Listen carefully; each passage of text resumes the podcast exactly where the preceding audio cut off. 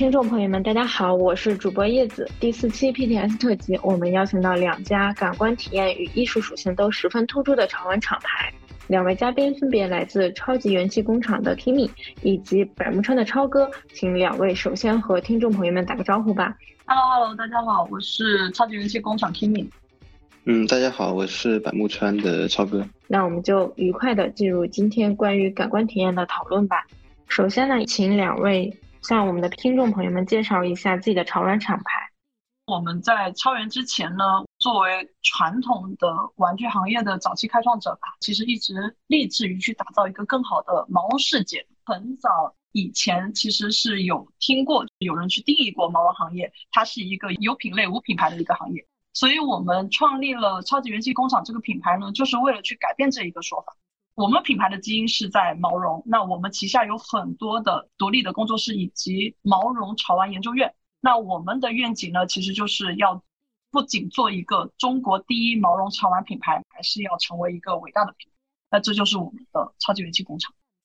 首先，我觉得很荣幸能够跟那个超远一起，因为之前别的展会的时候，我们刚好是临近的两个展位，也是蛮有缘分的。对对对，设计组。对对对对，我们的品牌的话，其实成立的时间并没有很久。早些的时候，我们主要做的是公共艺术，就服务于呃这种地产行业啊，或者是呃是那个政府项目的这种公共艺术项目为主的这么一家公司。那么后来呢，就是说也是不满足于。呃，只是服务于他人，所以我们开办了一个自己的一个类似于工作工作室形式的品牌，想把自己的想法、把自己的设计理念啊带入到这种潮玩产品当中去啊，所以才会呃创立了这么一个品牌。请两位能用几个简单的关键词来形容自己的厂牌？我们超源的品牌其实就是用四个词吧：一个伟大、想象力、有温度的、多元化的，这是比较符合我们厂牌的一个定义。为什么是这几个关键词呢？像伟大的话，其实就很简单，我们就是想要成为一个伟大的一个品牌嘛。那想象力就是创立整个超元的时候，我们会有很多的工作室，包括研究院，这也是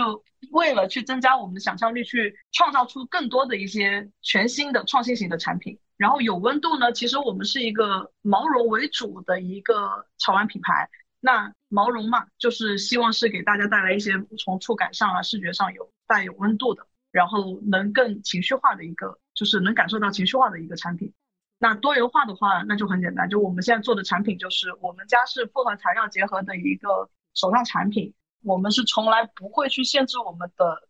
产品形态的。那所以其实能看到我们的产品就是风格是很多样的，然后呢。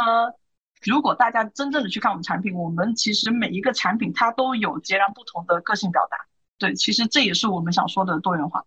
百木川的话，我觉得就是可能会相对来说简单或纯粹一点啊。几个关键词的话，可能就是一个是设计感，一个呢是有独特的性格，还有一个就是一呃氛围的营造。我们工作室的所有的小伙伴其实都是科班出身的啊，那么都是以设计为主，以设计感这个专业性。方面会强调的多一些，这是一点。其次呢，就是我们对于每一个形象或者是 IP 都会加入它独特的这个性格在里面。那么这个性格其实是呃影射社会中的大部分人群吧，你会能从中找到一个属于自己性格的这么一个形象，这个是我们的一个特色。最后一个就是氛围的营造，就是我们认为所有的性格它会对应一个它专属的一个场景。一个呃或者是某一种氛围，呃，不一定是一个很具象的、很具体的一个一个一个景吧，呃，可能就是有一些灯光啊，或者是有一些声音啊，就是靠这些多元的这些因素所营造的这样一个氛围。所以我们在呃不光是做呃潮玩方面，或者是在做别的一些艺艺术活动方面，也会把这一点带入进去。啊，那也想问 Kimi 老师，那万物皆可毛绒。为什么会成为超级元气工厂的一个口号呢？最初是如何确定下来的这个口号？其实我们的品牌是在疫情期间爆发的一个品牌。那现在其实像整个疫情时代啊，包括后疫情时代的时候，我们现在社会其实都很互联网化，大家都很难去感受到生活的温度，那节生活节奏也会变得特别特别的快。那我们想通过就是毛绒这个品类啊，包括这样的一些产品。就希望给大家带来一个真正的能感悟生活的一个氛围，所以我们就会去说万物皆可毛这个理念。玩具一直都是玩具品类中一个非常重要的品类，包括大家小时候可能最先接触的玩具，更多的就是毛绒玩具。超源的产品和其他的品牌的毛绒主要的差别体现在哪些方面呢？其实毛绒行业它算是一个非常久的一个行业吧，那它整个发展始终其实都是一个材质的迭代更新进化史，对吧？从早期的动物。真皮，再到后面的布艺、超柔、长毛的一些新材质，从材质上的变化，我们都一直在去探索。所以呢，其实我们在毛绒的基础上会加多很多创新的新材质和材质结合的一些呃产品。那这个是有别于其他传统的毛绒玩具的。那第二个呢，传统的毛绒玩具普遍在大家印象里是一个价值感偏低的一个产品，就很早期的九块九啊那种娃娃机啊。那其实我们也是希望通过我们的创意、想象力啊，包括我们的多元化，去给它带来更有价值的产品。然后第三呢，就是呃，传统玩具更多的就是只是一个触感上的一个呃表达。那我们希望是通过将真正的那种真实的情绪传达给消费者，然后让毛绒成为真正能承载情感价值的一个载体。希望我们也能通过这一些去补充。给行业去带来一个创新的价值。嗯，那也想问问超哥，嗯，百木川是否也有一些就是关于对不同主题的潮玩，或者说对不同的这种产品的要求时，会需要不同的就是特殊材质的要求呢？呃，不同的材质肯定是给人带来就是不同的这种心理暗示嘛。我觉得这个是材质本身的一个特点。那么这对于我们来说，在在做这种这类设计的时候。先是以我们追求的就是所说的这个氛围会为主，那么先是有确定一个整体的一个呃氛围的方向，然后我们才会去判断呃哪些呃特殊的这个内容上是否要去加一些就是特定的一些材质，不会说是根据材质然后去去反推某一个造型，但是我们比较呃比较比较比较支持就是不同。材质的这种结合，这个我这个是一个比较不错的一个一个方向吧，对效果来来说也是非常好的一个呈现。嗯，好的，呃，其实百木川的介绍中也提到了，希望为观众带来视觉与心理的多重感官体验。您觉得就是像这个目标应该怎样实现呢？呃，其实这个问题呃很好，就是给它分解啊，就就从两个两个方向来呃来判断，一个就是。我们的这个产品的造型感，还有一个就是我一直一直说的这个氛围感。呃，因为造型感呢，其实是通过这个视觉方向啊来打动观众，从造型吸引到人，然后呢，他可能会觉得比较耐看，非常有意思，慢慢的会打动到他。然后呢，可能会通过我们这个产品它本身的一些这个这个呃形态或颜色，或者是它的这个质感，营造出某一种氛围。会对观众的心理产产生就是某种契合感，感觉自己站在了这个呃产品本身在在思考问题，所以这个是就是我们所说的从多种感官上去对这个观众产生影响吧。就像刚刚两位也说过，嗯，大家其实，在展会上之前可能也也很很巧的就离得很近，那想问问大家可以互相对对方的品牌有什么了解吗？超元他们的这个理念，我觉得非常好，就万物皆可毛，这一下子就把他们要做的这个事情表达清楚了。我觉得这个是非常不容易的。呃，然后呢，而且他们的产品就是说，确实也非常打动人，特别是女生啊，就女生可能对毛绒这一类的东西，呃，而且就是说，它并不是单单只是做了一个简单的毛绒娃娃吧，它还是加入了就是我说的它的他们特殊的一些造型啊，或者是他们想要的这种氛围在里面。我觉得这个。呃呃，非常好，谢谢谢谢谢谢。对，我们还还说还说想找机会能够合作一下，认识一下。呃，是这样的，因为早我我个人啊，其实一直都是只玩那个传统的毛绒，然后第一次在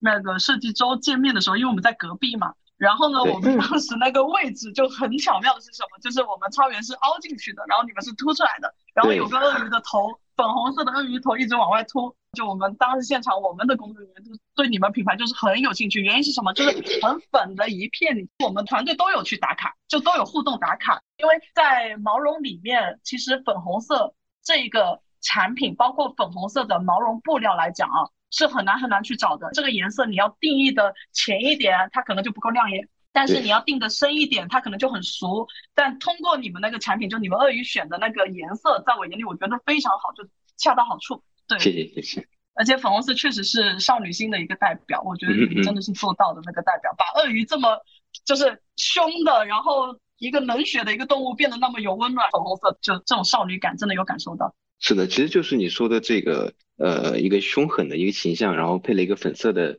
一个外观。对我我们本意其实也是想要往这个反差的感觉去去走，而且他为什么就是说要戴一个兔子耳朵的这样一个帽子，就是就是想要。让它变得更加蠢萌一点，但但回过头来一想，它是一个非常冷血的一个动物，但是你瞬间就是感觉不到它的那种冷血了。是是是，那我还是感受是最真的感受。我觉得你们做的都非常好，因为能让我感受得到。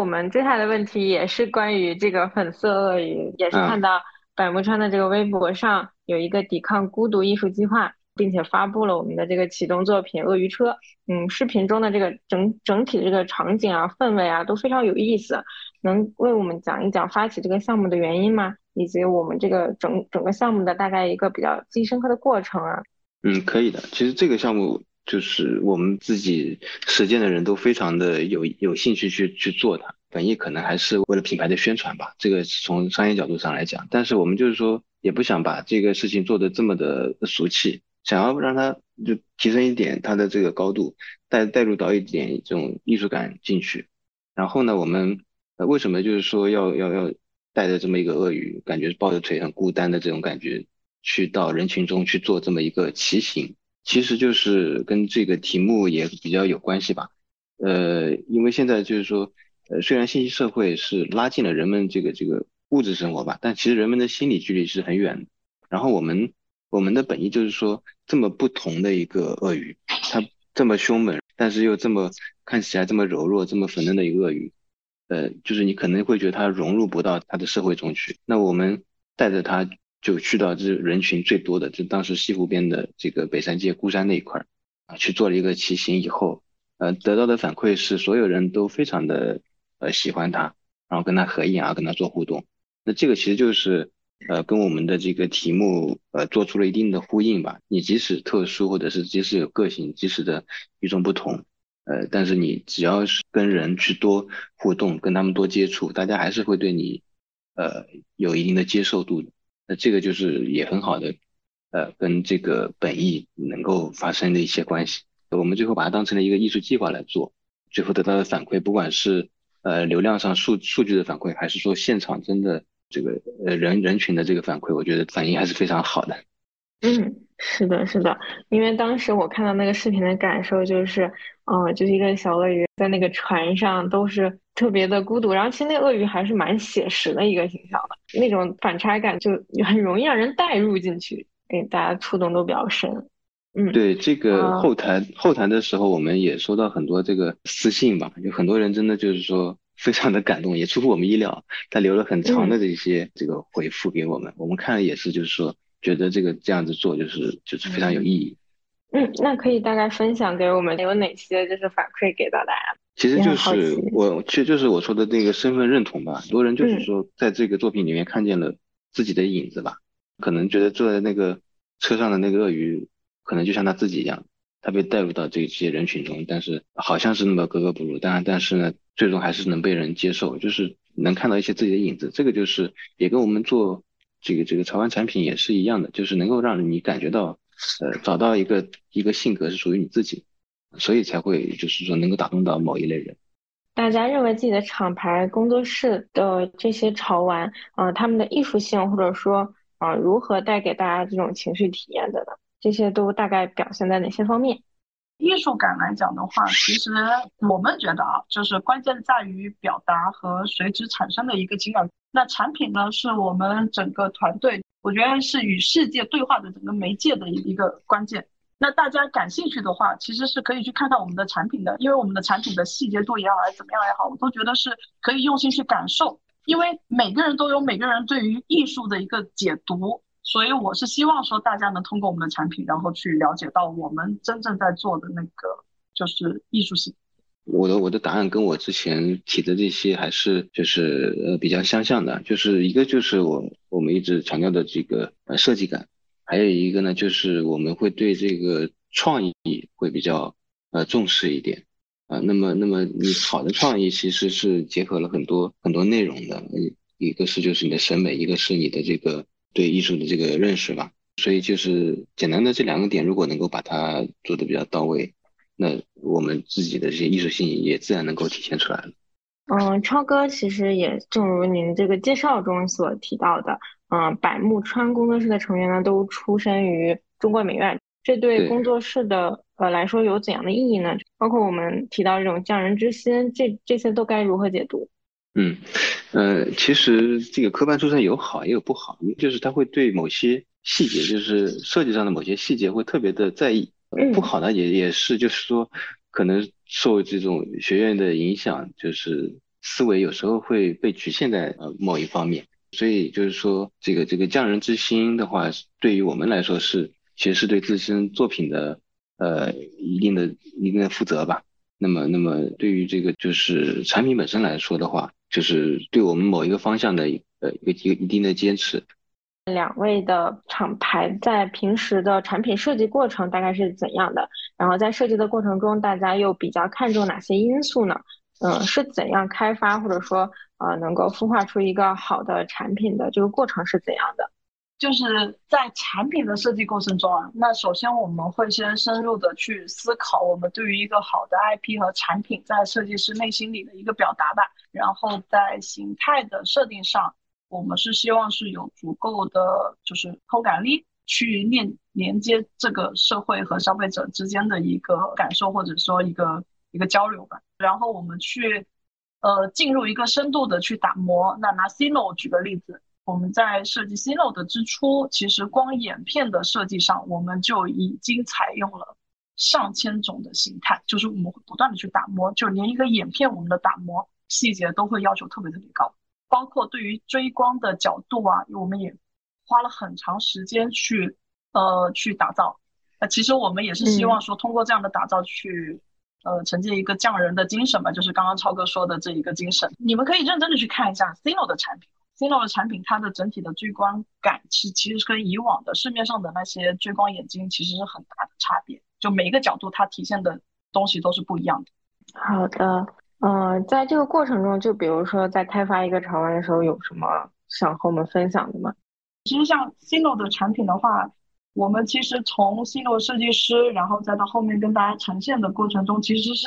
经历特别特别多。我跟举一个很现实的例子吧，因为我们产品是复合材料毛绒盲盒，那它这里面有几个关键字了。首先是要复合材料，那其实复合材料它需要的工厂的配合度就要特别特别高。第二个是我们是毛绒盲盒，那它会出现一个问题，它是每一批布料，它用的布料，包括每一批的东西都是不一样的，就是布料上它会有一定的差异。然后只要有一只出现了问题，那有可能我们前面的所有产品做好了，都要等待着这一只布料就回来，然后我们重新做打磨才能成型。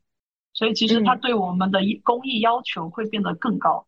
所以我们现在 Cino 的整个市面上的流通量其实不是很大。然后每一只都是纯手工确认下来，但是我们的售后就是几乎现在是很少很少，可以说是没有，因为它服装上的一些配饰，那它只要有一个一印上的一些变化，就是举个例子，这个波点它可能有一点一印，那位置可能不一样，那可能这批布料大部分都是这样子，那我们可能整批布料就废掉了，就要重新再去生产再做。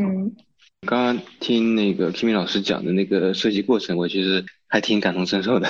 这个我觉得每一个就是制作者来说都是会经历这样的过程，反复的去调整，反复的去尝试。我觉得这个是可能会是一个共通的一个这个设计的这个过程或者经验。然后对于我们来说的话，还是强调那一个点，强调一个创意以及这个设计本身。呃，所以我们在前期的这个投入的工作会非常的大，前期会找各样各种各样的对标的案例或者是。呃参考的案例，然后会出各种各样的方案。我们甚至有些就是呃在几乎定稿的一个情况下，呃突然有一个非常好的一个灵感或者想法出来的时候，也会把之前的东西都会推翻，再重新来来过一遍。所以所以这个其实过程的话，都还是还是蛮心酸的，也是非常的呃非常不容易。对，但是但是我觉得这个这个对于我们个人来说是很有成就感的，毕竟这个东西是我们一个一个辛苦的一个结晶吧。到最后也是被粉丝认可，就是觉得说非常光荣，对，觉得非常值得，都是值得的。嗯，是的，是的，是的。像我们的厂牌，呃，是如何，不管是从触觉还是视觉，以及提到的这种心理的多重感官体验是如何表达出来的？毛绒呢，其实它本身就是一个自带触感，然后有温度的一个材料，对，嗯，呃，一个材质吧。然后无论从视觉上呢，还是从感知上呢，我们都是希望是借由这个真实的触感，然后去传达我们想要的一个呃体感温度，就用心去接触、去体验、去感知，然后跟生活中的那些不同的温度和情绪，其实这也是我们想要去。表达给人们带来的一个体验感。我我认为啊，我们的我们的东西就是说，因为是以创意或者是以想法为主，然后对于欣赏的人来说，它其实是有一定的门槛，就他可能是需要有一定的生活经验的积累啊，或者是就是这个这个心理或者是内心的一个独立思考的一个能力。他有了这样的能力之后，再来欣赏我们的东西，也许他会更加能够。感受到我们的这个想要带给他的这个这个这个体验啊，所以所以我认为这个呃并不能说呃能够使所有人都能够呃达到我们想要让他这个感受到的内容，但是我认为这个只要是就是说呃有有过经历的，有过生活的一定的这个认知的人，他自然就是能够感受到我们想要嗯传递的那种情绪吧。嗯，其实我感觉也是，可能最终也像之前那很经典的那一句话，就是每个人心中都有不同的哈姆雷特。他不管是审美的经验是否特别的充足，但是可能都会通过这个非常直观的视觉也好，或者听觉或者直观的这种触感也好，都会有一个自己的感受在吧？是，是的。嗯嗯，也像刚刚听米老师说的，其实本身也是一个。呃，玩传统毛绒的一个玩家，那也想问问两位，呃，为为什么会选择投身于这个行业，或者说成立自己的厂牌呢？其实呢，说实话，当然还是看到这个行业的前景了，因为最主要是从自身是消费者出发。现在呢，独居独处的人其实越来越多，那他是一定要需要这种精神产品去弥补，并且充实他自己的精神世界。其实能够满足这一些精神世界的产品，现在已经特别特别。但是毛绒类的产品呢，它从亲和力啊，然后触感上啊，它达到的那个效果一定是最直接的。所以这也是我选择毛绒行业的一个原因。呃，我其实刚好相反，我原来并不是一个玩家，我原来只是做这个行业吧，跟这行业有关系。但是我们做的是一些大型的一些商业项目，那么有项目呢，就意味着有甲方。那么有甲方就意味着有一些很愚蠢的决定，愚蠢的决定和需求，这个就对我们来说其实是一种限制，就是时间久了会会觉得内心是被压抑着的。那所以我们就是说越来越也是想要把自己就是内心真实的一些想法通过通过我们自己原创的这些形象去表达出来啊，所以才会有了这么一个决定。那么我们的东西其实呃其实嗯有些是可能是呃也还是一样的去。呃，找大众的需求，然后符合他们的需求去设计对应的产品。那我们的我们的产品的话是先表达自己，然后再去找跟我们有同样感受的观众，可能就是会会反一反吧。